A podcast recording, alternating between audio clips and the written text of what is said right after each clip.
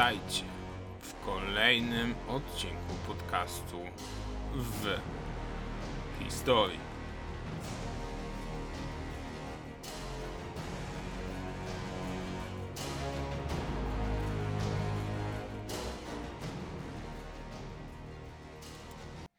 To jest seria Galicja na froncie podcastu Dawid Ciuta w historii.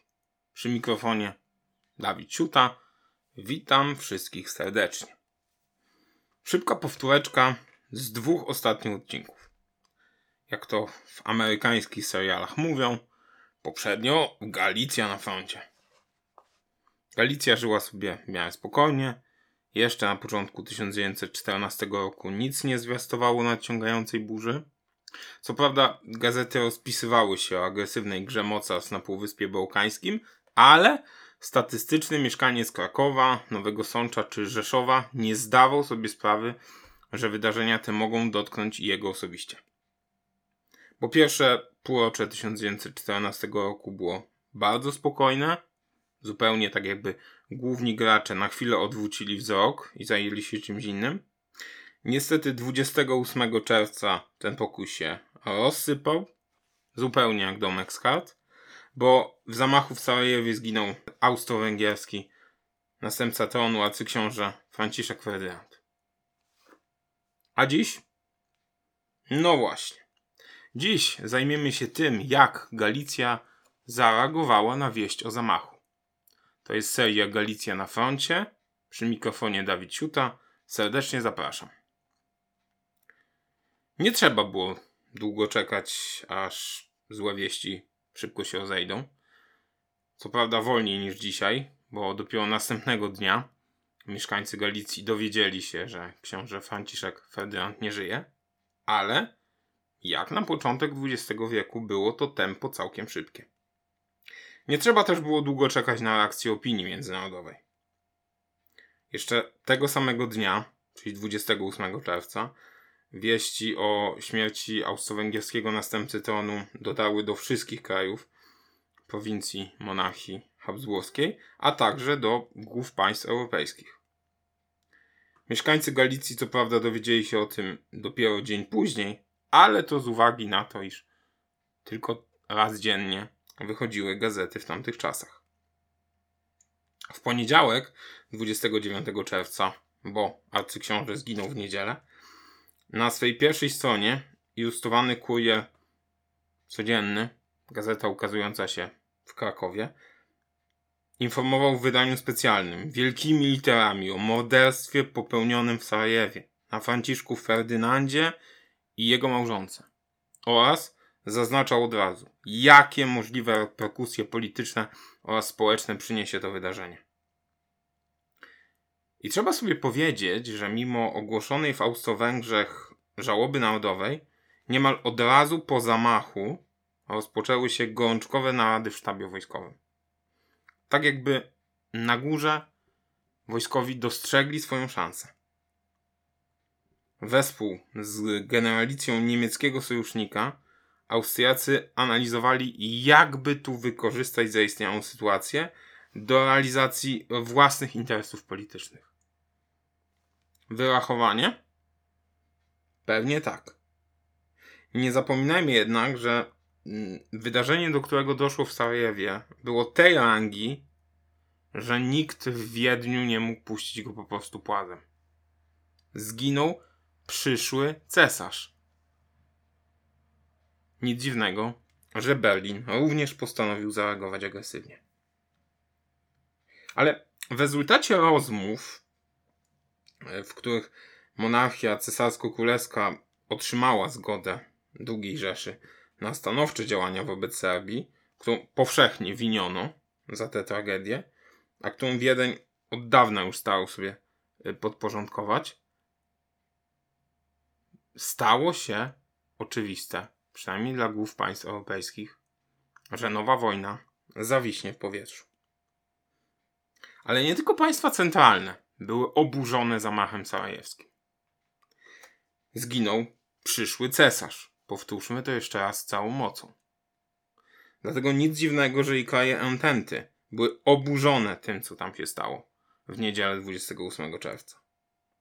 Kraje takie jak Francja czy Wielka Brytania również przysyłały do Wiednia swoje listy kondolencyjne. Stało się coś, co bardzo mocno przeraziło wszystkie cywilizowane państwa europejskie. Warto zwrócić też uwagę na fakt, że państwa ententy w jakiś sposób dały się zwieść sposobowi, w jaki Wiedeń przeżywał żałoby po stracie następcy tronu. Nikt, a już na pewno zwykli obywatele, nie przypuszczał, że ta żałoba tylko zasłona dymna.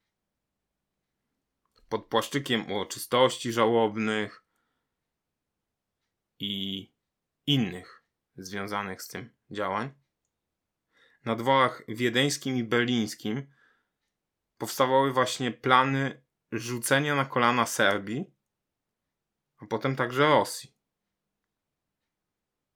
I nie wiadomo, czy przy okazji nie pojawił się też plan zniszczenia reszty państw europejskich, które były wrogie temu dwuprzymierzu. Ta gra polityczna była też całkowicie inna niż wszystko, co prezentowano do tej pory. Przecież zawsze konflikty na Bałkanach zażegnywano w sposób pokojowy.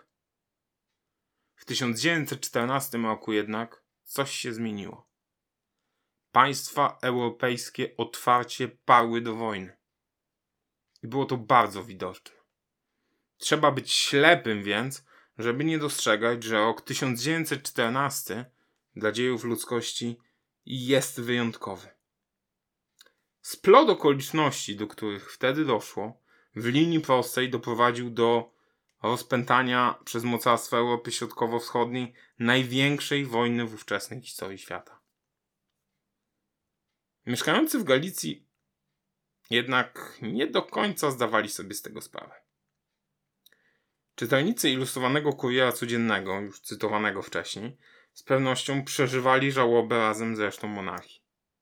Mało tego, możemy zaryzykować wniosek, iż wieść o zabójstwie arcyksięcia Ferdynanda dotarła nawet do szeregowego Kowalskiego mieszkającego w jakiejś małej wioseczce gdzieś daleko na wschodzie Galicji. I on też w jakiś sposób przeżywał żałobę. Było to zresztą obowiązkiem, nic w tym dziwnego, zważywszy na to, kto padł ofiarą zamachu. Jednak opinie na temat tej ofiary były już właśnie mocno podzielone. Niektórzy uważali go za boskiego, godnego każdego uwielbienia człowieka. Inni wykazali swoją ostrą pogardę i znienawidzenie pod adresem właśnie arcyksięcia Ferdynanda. A co z potencjalną wojną Austro-Węgier z Serbią? O tym, że może dojść do zwarcia, mieszkańcy Galicji po raz pierwszy dowiedzieli się, a jak żeby inaczej, z gazet, między innymi wspominanego tak często ilustrowanego kuriera codziennego, który po raz pierwszy 7 lipca zamieścił na swych łamach artykuł, którego tytułem było znamienne pytanie: Czy istnieje zagrożenie wojną w Bałkanach? Taki był język. Nic na to nie poradzimy. Mówiono w Bałkanach, a nie na Bałkanach. Wracając jednak do samej treści.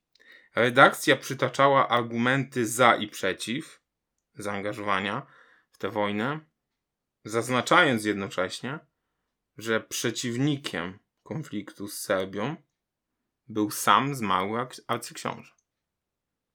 Jednak kolejne zdania jednoznacznie dowodziły, iż to państwo serbskie jest winne wybuchu wojny, do której może dojść. Że ono samo prowokuje cesarstwo austro-węgierskie. Reszta zdań nie pozostawiała już czytelnikowi żadnej wątpliwości. Wojna była tylko kwestią czasu. Sporo uwagi wydania lipcowe poświęciły też sprawie polskiej w trwającej właśnie rozgrywce politycznej.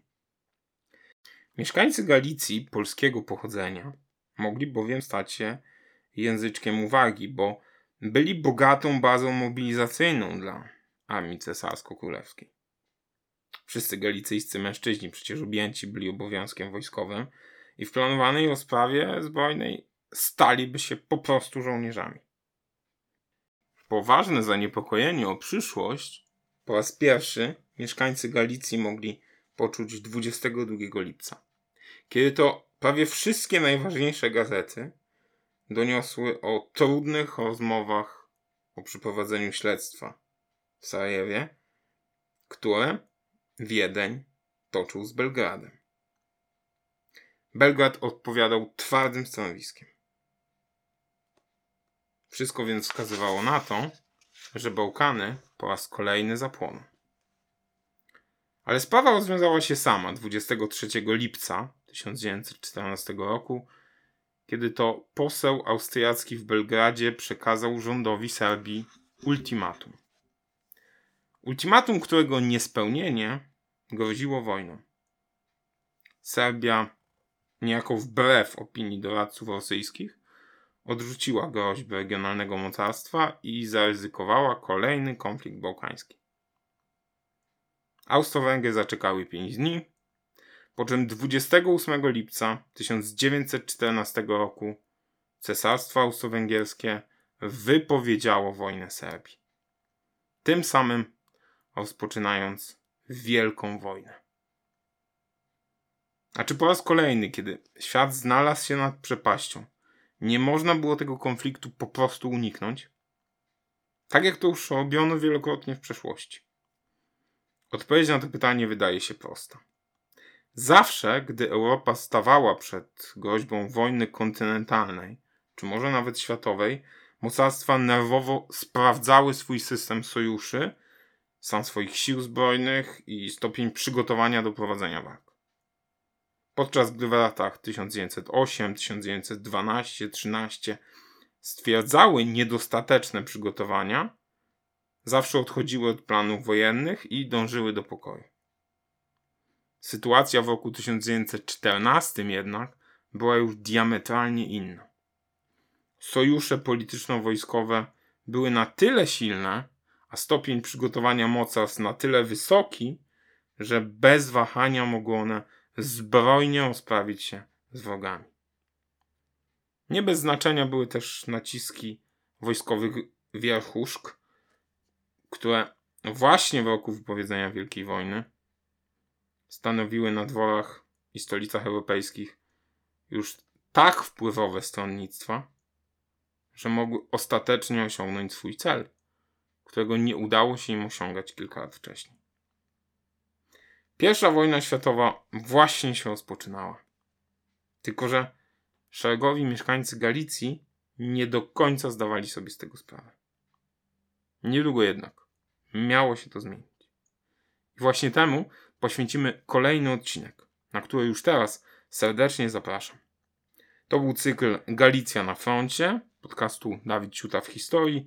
Opowiadał Dawid Ciuta. Do usłyszenia za tydzień.